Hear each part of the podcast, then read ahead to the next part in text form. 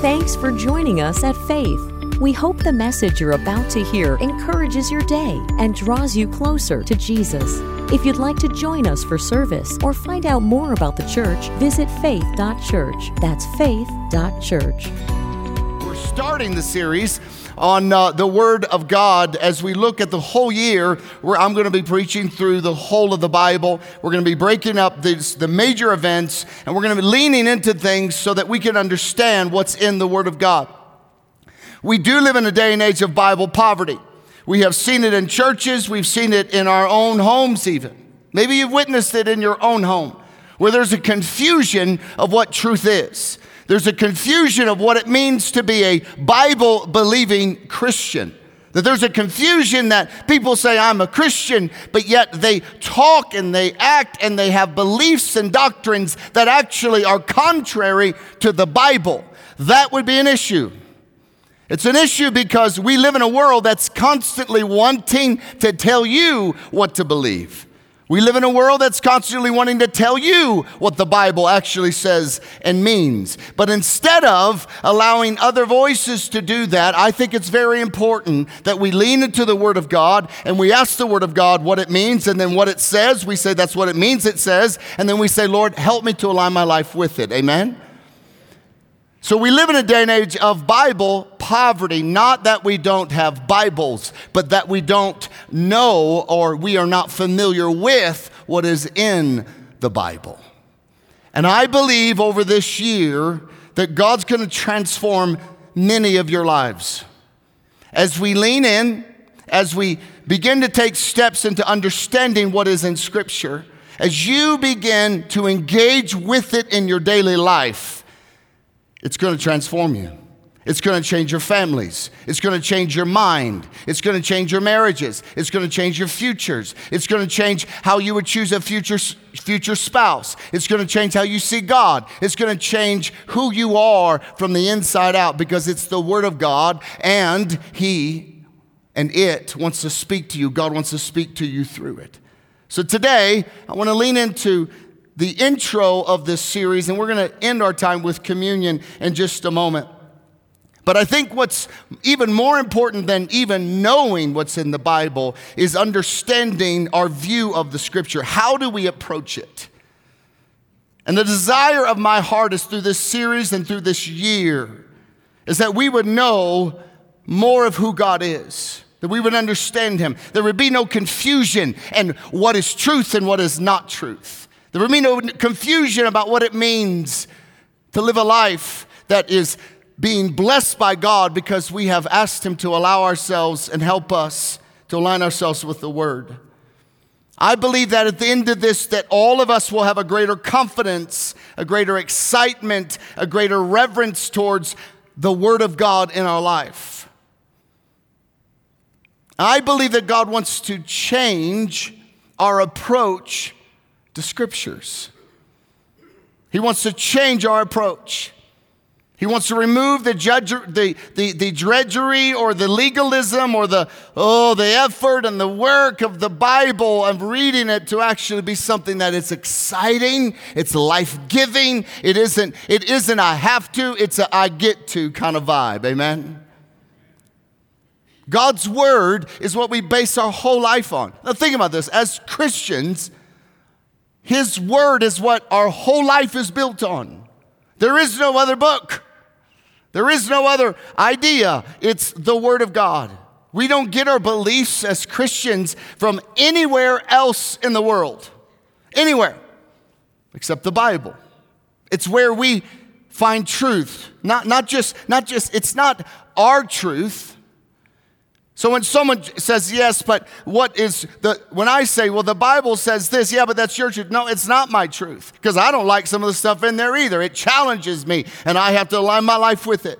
But it is the truth. There is no greater truth. The Bible, it is what God says about Himself. It gives us our view of the world, our view of sin, our understanding of ourselves. God's plan for your life is in the Bible. God's plan and purpose for your family is in the Bible. God's plan for your children, for their futures, for their spouses, for your grandchildren is in the Bible. God's purpose and plan for this church and his kingdom is where? It's in the Bible. It lays out the authority of the nations, lays out the authority of the church, of the home, of the family, of father to children, mother to children. It's a big deal. And we wonder why things are suffering in our lives and in our churches at times. It's because we are unfamiliar with the Bible. And how we approach it, we don't see it the way it really is. The Bible is the core of everything that we are as Christians. It's just not a, a, a manual or a relationship help book, it's just not doctrine. It is the book that gives me life.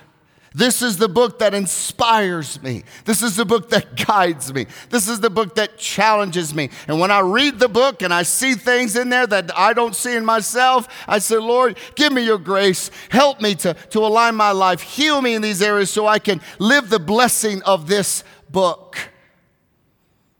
This is the book, the scriptures is the book that brings life and ends death. It is the greatest true story that's ever been told on the face of the planet. It's a story of rescue, it's a story of redemption, it's a story of restoration, it's a story of empowerment. It's a story that when you become a, a, son or a daughter of God, you were given purpose, you were given authority, you were given a spirit, you were given a task, you were, you were given hope, and you're given a light that shines and burns inside of you for you to shine before all men that you could point them to Jesus. That's a big deal. If you think that's a big deal, say amen. amen. It's a big deal, friends. And so I don't know how you see scripture or when someone mentions it, a lot of times that, well, that's outdated or it's restrictive or it puts me in a box, it tells me what not to do. Some even see scripture, well, it's, it's a noose around my, around my neck, around my life, puts a damper on me. And maybe you don't think it can apply to where we are today, and because you've believed a lie that says, oh, but that was for then. Maybe you think there are parts of it that you can, we can discard and we highlight the parts we like with the yellow and we highlight the parts, the parts we don't like with the black Sharpie. Maybe it's sentimental to you or you think it maybe it all, that's all it is. Maybe it's just something you've, you've inherited from your grandparent. I don't know where you are, but what I do know is this is that God is waiting for you in the pages of your Bible.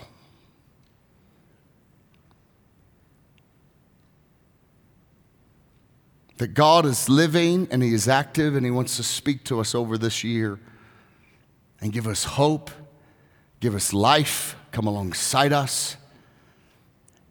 And when you mix the Word of God with the redemption of Christ, with the Spirit, the Holy Spirit, and as you read it, the, they, they merge in a way that's so powerful. It's the compass of our lives. So as we as I begin this series uh, talking about how we approach the Word of God, I, I, I brought with me today this leaflet. Excuse me, not a leaflet, it's a page from a French Bible from 1495. Now, this is pre Reformation days, and I know I shouldn't be using my bare hands, don't scold me. But this is a page from the from a French Bible. It's uh, a page from uh, Ecclesiastes. And this is in 1495. So, what's important you understand is that before, before the, the Reformation, what, one of the, the sparking passions and purposes of the Reformation is that unless you were clergy in the church, you could not read the Bible in your mother tongue. only certain people could read it, and, and it was a propagated lie that if you were to try to read it, it would make you go insane. So, as you can see, it was a pretty good control tactic, right? So they started printing the Bible. So those who would understand Latin, they would, they would use it and write it in the common language. And this one was pre Reformation. In other words, pre the time when the Bible was made available in the mother tongues. And so this is a really important, special document. And if I was to hand this document to you and you were to pass it around, you would handle it with, with care. You'd probably handle it with more care than I am right now. And if I said, hey, can, hey, make a paper airplane out of this and see how far we can throw this thing, would you do it? No.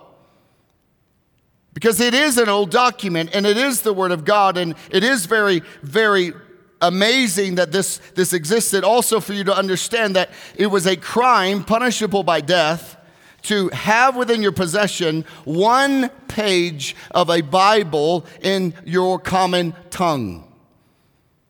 I stood in the place in, the, in, in London behind St. John's or St. Paul's, I believe is what it is, where they used to gather. They gathered all the, the things that were confiscated, the church did at the time, that were, that were not approved by them, and they piled them up and they burnt them in this one space. You can go there today where they used to do it. And the Word of God was, was held with reverence, and, and, and how, how, how you approach it has a lot to do with how you receive it and how you read it.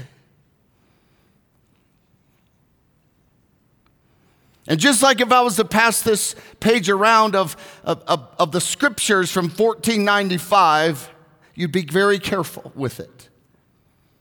You'd be in awe of it. You think it's really cool. You'd be like, I like it, the, the content of it. Wow, this is really cool. We have a, a, French major, Amory, who's on our, on our staff. And so I took this to her. I'm like, Amory, can you read this? And so she was trying to read it because it's got the weird old old fonts and and and as she started to read some of it just pronouncing it was just beautiful it was like it's just french and, and it's just one there's i'm in awe of the word of god that has sustained us and been with us for over 2,000 years as far as the New Testament. But what we have in the Old, or which is really not the Old, it is, it is part of the, the Word of God, is this incredible story that's remained with us. And this, this sits in my, in, in, in my office in a box. It's special to me. But the reality is this what we hold in our hands every day What we hold in our hands that we can read and, and the Word of God that can speak to us should be more valuable. We should handle it with more care than what you would with an old piece of the Bible that you can't even read and understand.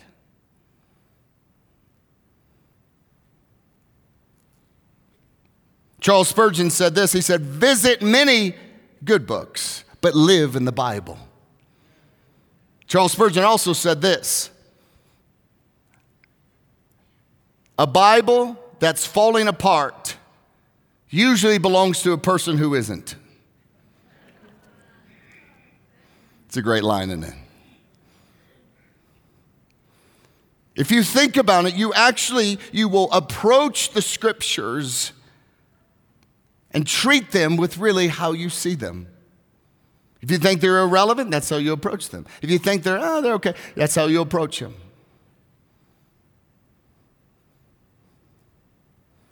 It's not really even what we say about the Bible. Because probably a lot of people would say good things. Oh, no, yes, it's the truth, and yes, it's great, and yes, it's important, and yes, yes, yes. But it's really our belief. How does, how does what we say about the Word of God really align with how we treat it? So, in this series, we're asking God to ignite our hearts for His word. Ignite our hearts for His purposes. Ignite our hearts for His, His, His word and the truth and the, and the adventures and the life and the benefits of His word that we're going to find. We're asking God to give us a new sense of awe, to see this as a window in engaging with the creator of the universe who's written you a letter. To see this book as as, the, as we look at the mysteries in there, as we, as, we, as we engage with it, as we discover, as we understand, that it would lift our spirits and call us to a new place in a world that desperately needs the church to be called to that place. The Apostle Paul was writing to a young pastor. This is our passage today.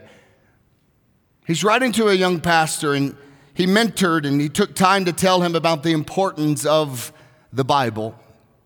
But before we read it, I, want to talk about the Apostle Paul because it's really important that we understand. We hear about Paul a lot, we hear about the letters he wrote, we hear about the life he lived. But Paul has quite a story. He grew up in a Jewish faith. He graduated from one of the most prestigious Jewish schools. It'd be like Harvard or Princeton. But he became, he became a leader in a Jewish faith, and he was convinced. Now, think about this the Apostle Paul was convinced this whole Jesus thing was a hoax and it was blasphemy. So, his mission, Paul's mission, was to annihilate, eradicate the story of this person called Jesus who so called resurrected. And that's what he did. So Paul arrested Christians. He killed Christians. He hunted Christians down like dogs and beat them to death with stones until they died. He didn't like Christians. And one day, Paul was on his way to another place, to another town, to find more Christians to arrest and hunt down. And Paul, this, this, this killer of Christians, met the resurrected Jesus. Jesus appeared to him. Pow! Right there. And Jesus arrested his life. And the killer of Christians, Paul, went from being the, the persecutor of the church to the propagator of the church. He met the resurrected Jesus. And he went from pursuing those who were proclaiming the gospel to kill them. He went from doing that to now, he went from that to being pursued because he was proclaiming the gospel of the resurrected Jesus. It changed his life forever. And this man, Paul, ended up writing the majority of the New Testament that we have today. So it's important we understand as we lean into these things and the backstory and, and, and who this person was. And so, Paul, in this passage, which we're about to read, after he had been planting churches and preaching the gospel and being beat up, he, this was at the end of his life. He'd been chased out of towns. He'd been beat half to death. He'd almost drowned. He had crawled up on the, on the beaches of, of, of Macedonia. I, I mean, I, it, it's just all, all kinds of this, this stuff. And he did it all for the gospel. And he's writing this letter to this young pastor that he's been investing in for many years. Timothy. Timothy was really Paul's protege. He was, he was Paul, Paul loved him. You can tell by the, the letters we have. And he's been raising Timothy to do the same thing that he was doing growing the church, expanding the church, preaching good doctrine, helping within church life helping with church discipline when needed, helping with church benevolence when needed. He had been doing this with Timothy and just continued to do this. And so Paul is writing this, this passage or the letter we're about to read at the end of his life in a prison in Rome, writing to this young pastor. He knows his days are numbered. He's, been, he's pouring out his heart to this young man, Timothy. Probably Timothy had some insecurity issues. Paul was always trying to encourage him. Come on, come on. God has given you the spirit of fear with power and love and a sound mind. And he probably had an anxious stomach. He's like, hey, have a little bit of wine, chill out a bit for your stomach. Telling, telling Timothy, listen, I, I, I know you feel intimidated around older Christians, but don't let them look down on you because of your age. Don't do that, son. I believe in you. You're called to do this. So Paul's days are numbered, and he's saying, Timothy, this is what I've learned. And this is what I've seen, this is what I've experienced, this is what I know. And this is what you're going to need to know to run this race that you are running right now, Timothy. This is what you're going to need to know to finish well. And so, listen, this is what we're going to need to know. If we're going to run the race that God's called us to run, if we're going to finish well, Paul's writing, this is what we need to know. Paul's saying this I'm coming to the end of my race, son.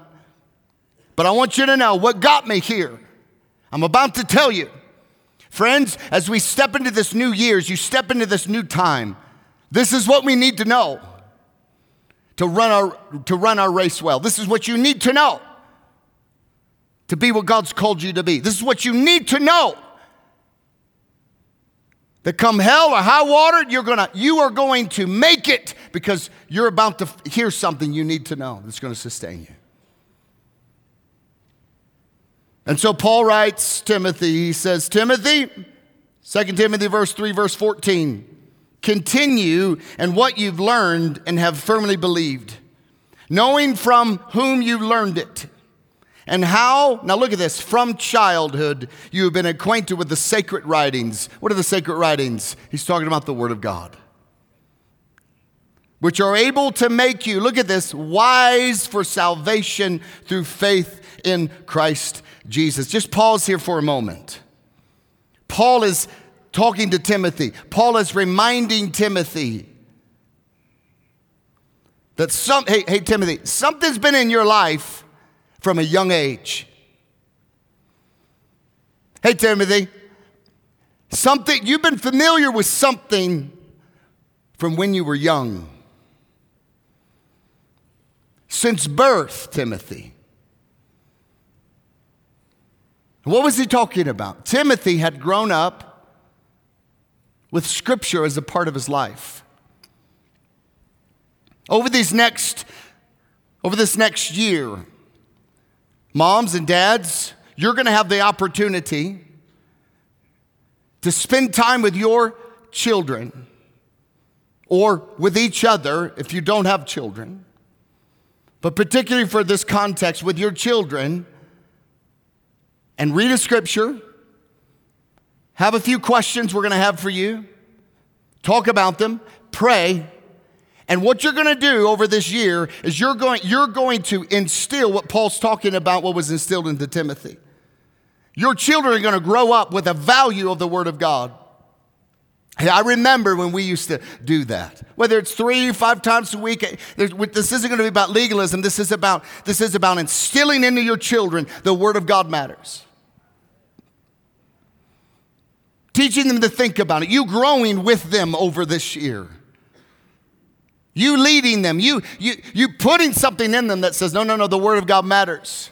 So when they come home to you and they say, hey, my teacher said this about sexuality, my teacher said this about what real justice is, my teacher said this about, about abortion, my teacher said this about whatever, you can say, yeah, it's interesting. How does that align with the Word of God? You can ask them, you may ask them that now, but if you have not instilled in them the value that actually the Word of God is a part of their life and a part of their, of their world, that if, if you have not instilled that, they're just going to say, well, teachers are always right, right? But when you, when you instill the Word of God in them, all of a sudden they go, you know, I was thinking about that. Because I remember the passage that says this and says that.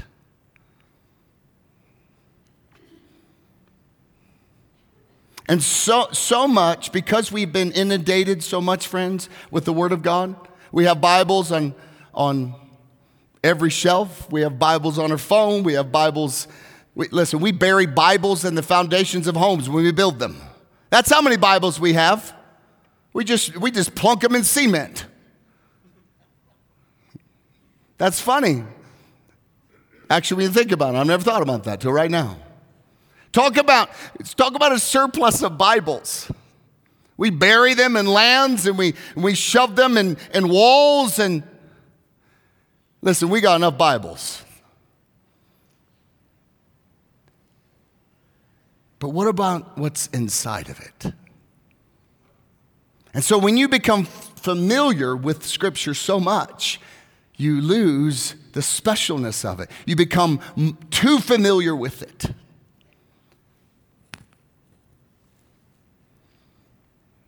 You can lose the awe of Scripture. You can lose, just like how you would handle this. We don't really do that with scriptures. And I'm not talking about some religious thing where you can't, you know, you have your Bible and, and you know, if you set it on a, on a rail, don't set it up there. It's the Word of God and you can't set it on the floor because, you know, you don't do that. And I'm not talking about that religious stuff. I'm talking about how we approach it, how we see it, how we view it. And we can become so familiar that it, it's something we do in our leisure time, just like we watch TV. Or read a, read a, a blog or, or get on social and ah, just gonna just gonna veg in the Bible for a second. We forget of really what it is. And I believe this is what Paul is reminding Timothy of in this passage.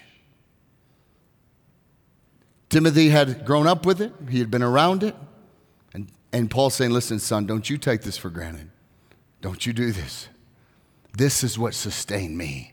While I'm in the stinky prison in Rome, guess what I'm doing? I am still doing what the Word of God has told me to do. I am still writing letters to you. I am still telling you what Jesus told me when he arrested my life and knocked me off of my, my horse and blinded me and taught me for, for three years. And I'm telling you all of this. This matters, Timothy. And your family instilled that in you. Don't you forget it, son. Because then he goes on to say this all scripture, everybody say all scripture, is breathed out by God. I want you to look, look at that for a second. Don't, don't pass over that breathed out by God. Listen, this is not some, some man who penned. God used the man because God never does anything alone. He always invites us to do things with him. But this is God breathed. And it's just not words on a page. No, no, no, no, no. Hang on, hang on. This is profitable for teaching. This is, in other words, profitable. In other words, you will profit if you receive the teaching. And for a, for a teacher to, to teach it, people will profit if you teach it correctly. It's profitable for reproof, for correction, for training, in righteousness, that the man of God may be complete and equipped for every good work. What Paul is saying is, you cannot be equipped for the life that God has for you unless you are familiar, unless you are in, unless this is a part of your life, the Word of God. And it is God's breath. What was it that gave Adam life in the garden? After God formed him, put him together with out of dirt, he did what did he do next? He breathed. He gave him life. What God is saying through Paul is these words on this page were breathed by God to be breathed in by us so that we could have life. We can move from an insignificant, nominal world or, or, nominal life that takes all of our cues from people who think they know everything.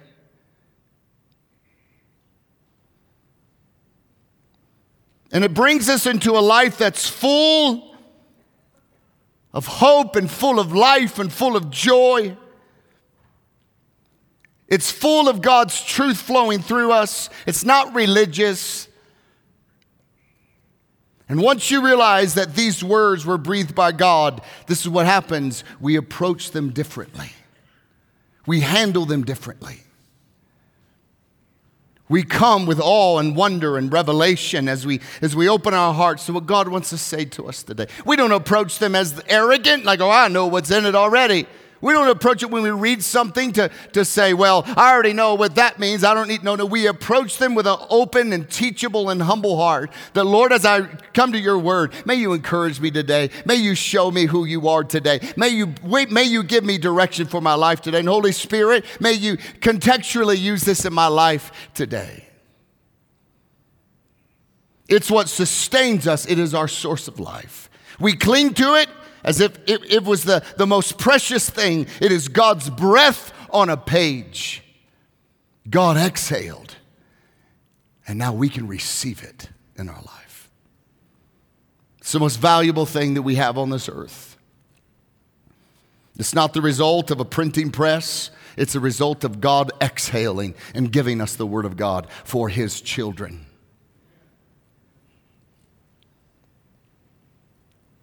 The Word of God, it pulls the curtains back of our hearts. It guides us, it leads us. It exposes our brokenness and our pain and our sin and our baggage, not to exploit us, not to be the religious, long fingered preacher or pastor or priest that makes you feel bad. No, no, no. It does that so that we can recognize we actually need healing. And at the same time, it exposes our need. It offers us our solution so that we can step forward out of all of the brokenness in our life. It helps us to see ourselves from who we really are, not from whom the enemy says that I am. This, the Word of God draws lines in the sand that because of our sin, we can't draw ourselves. And so, how do we approach the Word of God?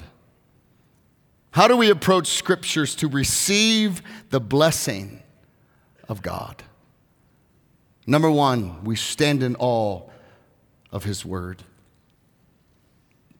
These words, it's not just words on a page, it's breath, God's breath on a page, is to be revered, revered, honored, cared for.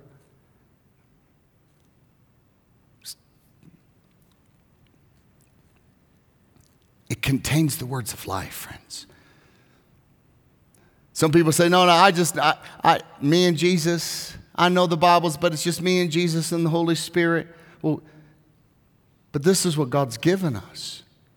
There were some leaders one day, they were, they were talking with Jesus, and Jesus says this out of John 5 39 You study the scriptures diligently because you think that in them you have eternal life.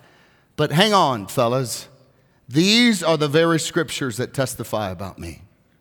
So if you want to know me more, just get familiar with the scriptures. Number two, how do we approach it to receive the benefit of God? We kneel in submission to His word. This word submission, it doesn't really go, go over very well in our society, but let me, let me redefine that to you. Submission isn't a power move, it is allow yourself, if you were to submit under God, you know what you're saying? You are allowing yourself to be protected by Him. And all the weddings I do, a lot of times we use Ephesians 5 and it talks about how husbands, you love your wives as Christ loved the church and lay down, and then it says, and wives submit to your husbands. Now that feels harsh. What? To understand the word is, wives, just allow your husband to protect you. That's all. Just, just allow Him to protect you as His role in the home. That's what that means, a kneel in submission. Allow the Word of God, have it in your life. Uh, uh, ask God to help you to obey it. Change your heart. He does it all. Doesn't mean it's easy. We're going to wrestle with it at times, but we, we approach it as the ultimate authority. Doesn't mean we're perfect. Doesn't mean it's, oh, yeah, great, I'm perfect. No, no, no. It means actually the Word of God tells us we're not and we desperately need Him. But as we kneel in submission to His Word, Jesus said, Anyone who loves me will obey my teaching. Will obey my teaching. What? Where do we get Jesus' teachings from? Tell me the Bible. And so he says, Come on, come, come and read my word. And the last one is this we walk in illumination of his word.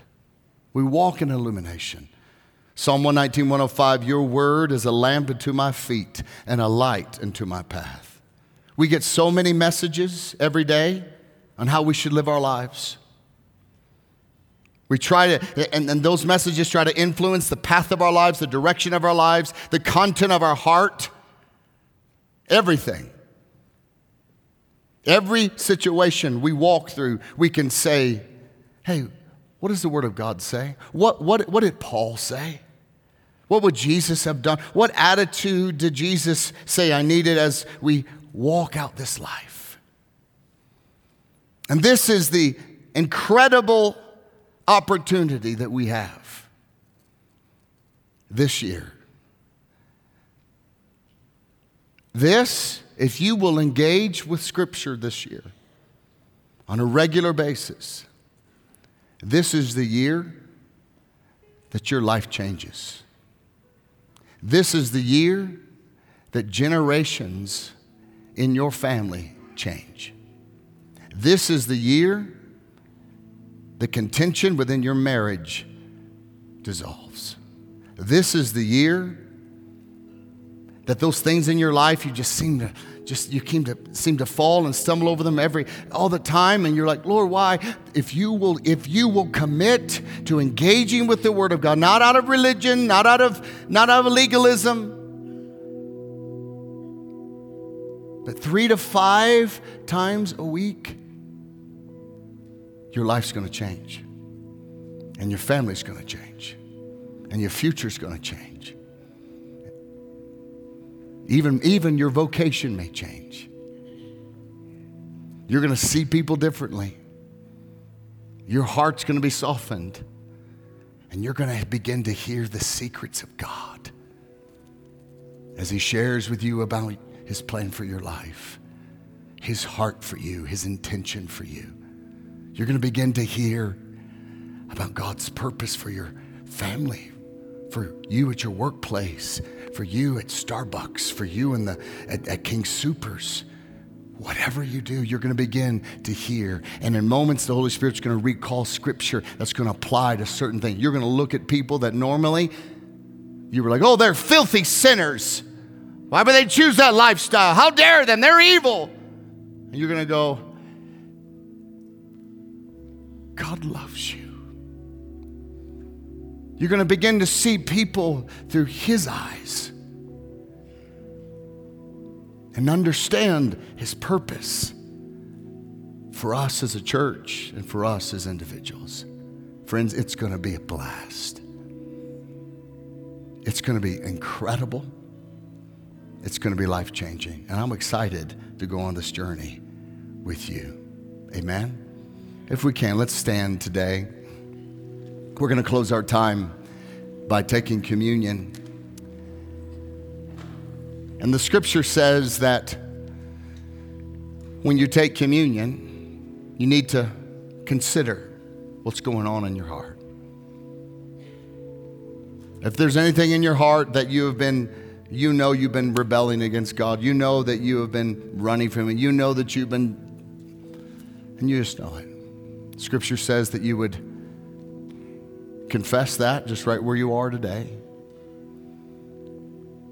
And then we come and take communion.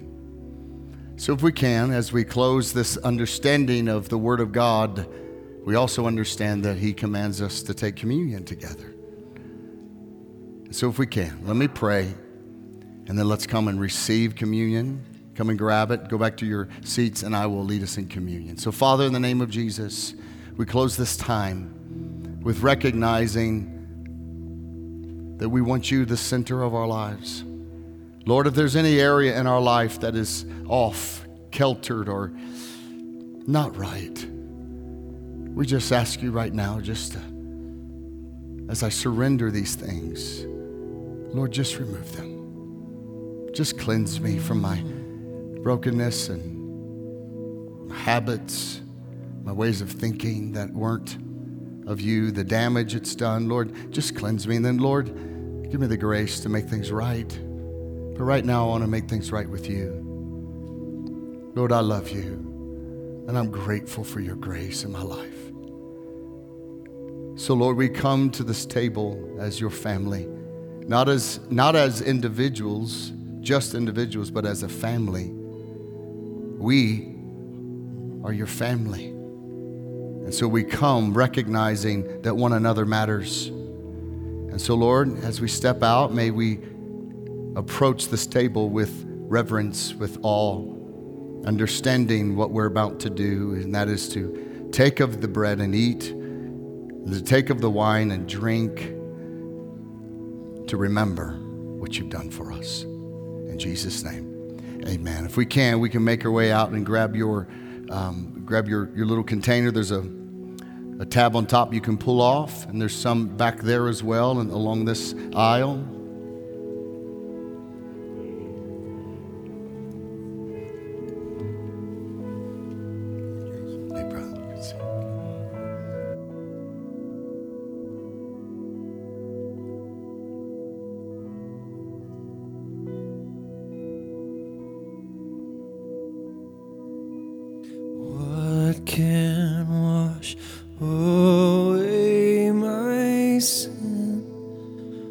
Nothing but the blood of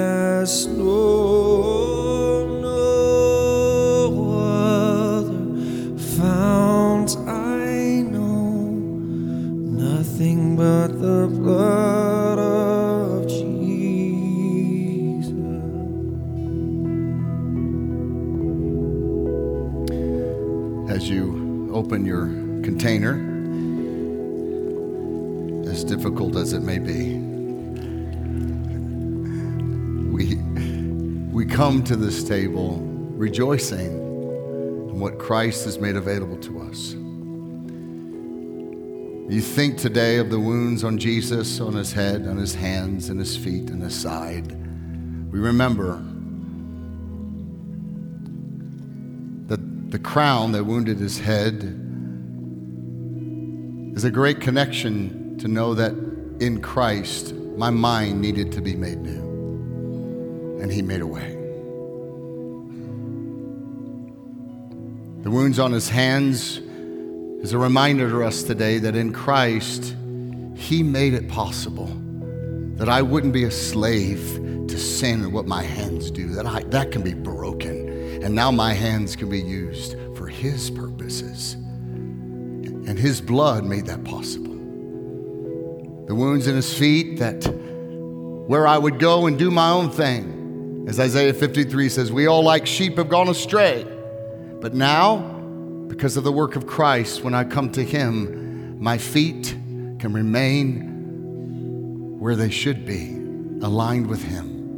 And that I would go wherever He tells me. As He was pierced in the side around His heart, we recognize today that what this represents, that He's given me a new heart. I'm no longer a slave to the heart of stone, He's given me a heart of flesh. In Christ, we are transformed.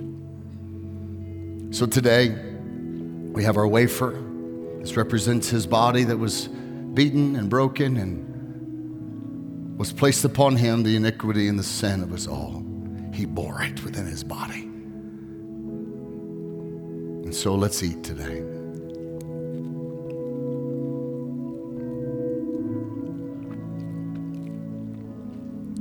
Juice represents the blood that wasn't spilt accidentally. It was poured out for many.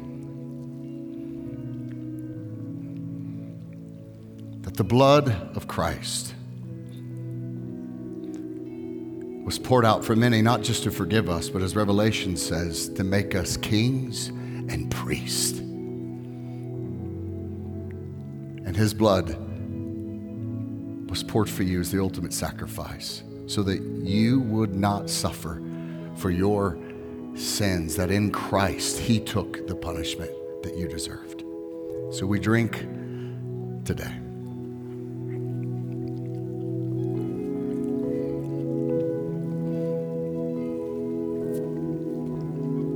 Lord, we recognize today that you are speaking to us. And Lord, we are so grateful that you believe in us enough to invite us deeper into your life, that you have made a way. And so today we choose to walk in it. And so, Lord, we thank you for your sacrifice, Jesus. We thank you that the Word of God was made flesh, and that flesh bore our freedom and paid for our freedom and bore our sin. So today we rejoice, we celebrate. God, I pray today that you would bless your people as we leave from here. May you lift our expectations for what you have for us this year. If you can, right where you are, can you just lift your hands to the Lord? And I'd be honored to pray a blessing over you today. Father, in Jesus' name, I pray that you would bless your people that you would strengthen them, you would encourage them, that, Lord, that you would give them hope and life. And Jesus, right now, in Jesus' name, I come against the spirit of hopelessness and depression. That, Lord, today we would walk in your joy. That, God, today we would have your heart. That today we would align our lives not with the work that you call us to do, but with the love that you have for us so that we can, by your grace, do what you called us to do. Bless your people, strengthen them, prosper them this week, open doors that only you can open, and close doors that you want to be shut. And we receive and walk in your blessing as we leave here today and enter our mission field wherever we go. In Jesus' name, we all say, Amen and Amen. Come on.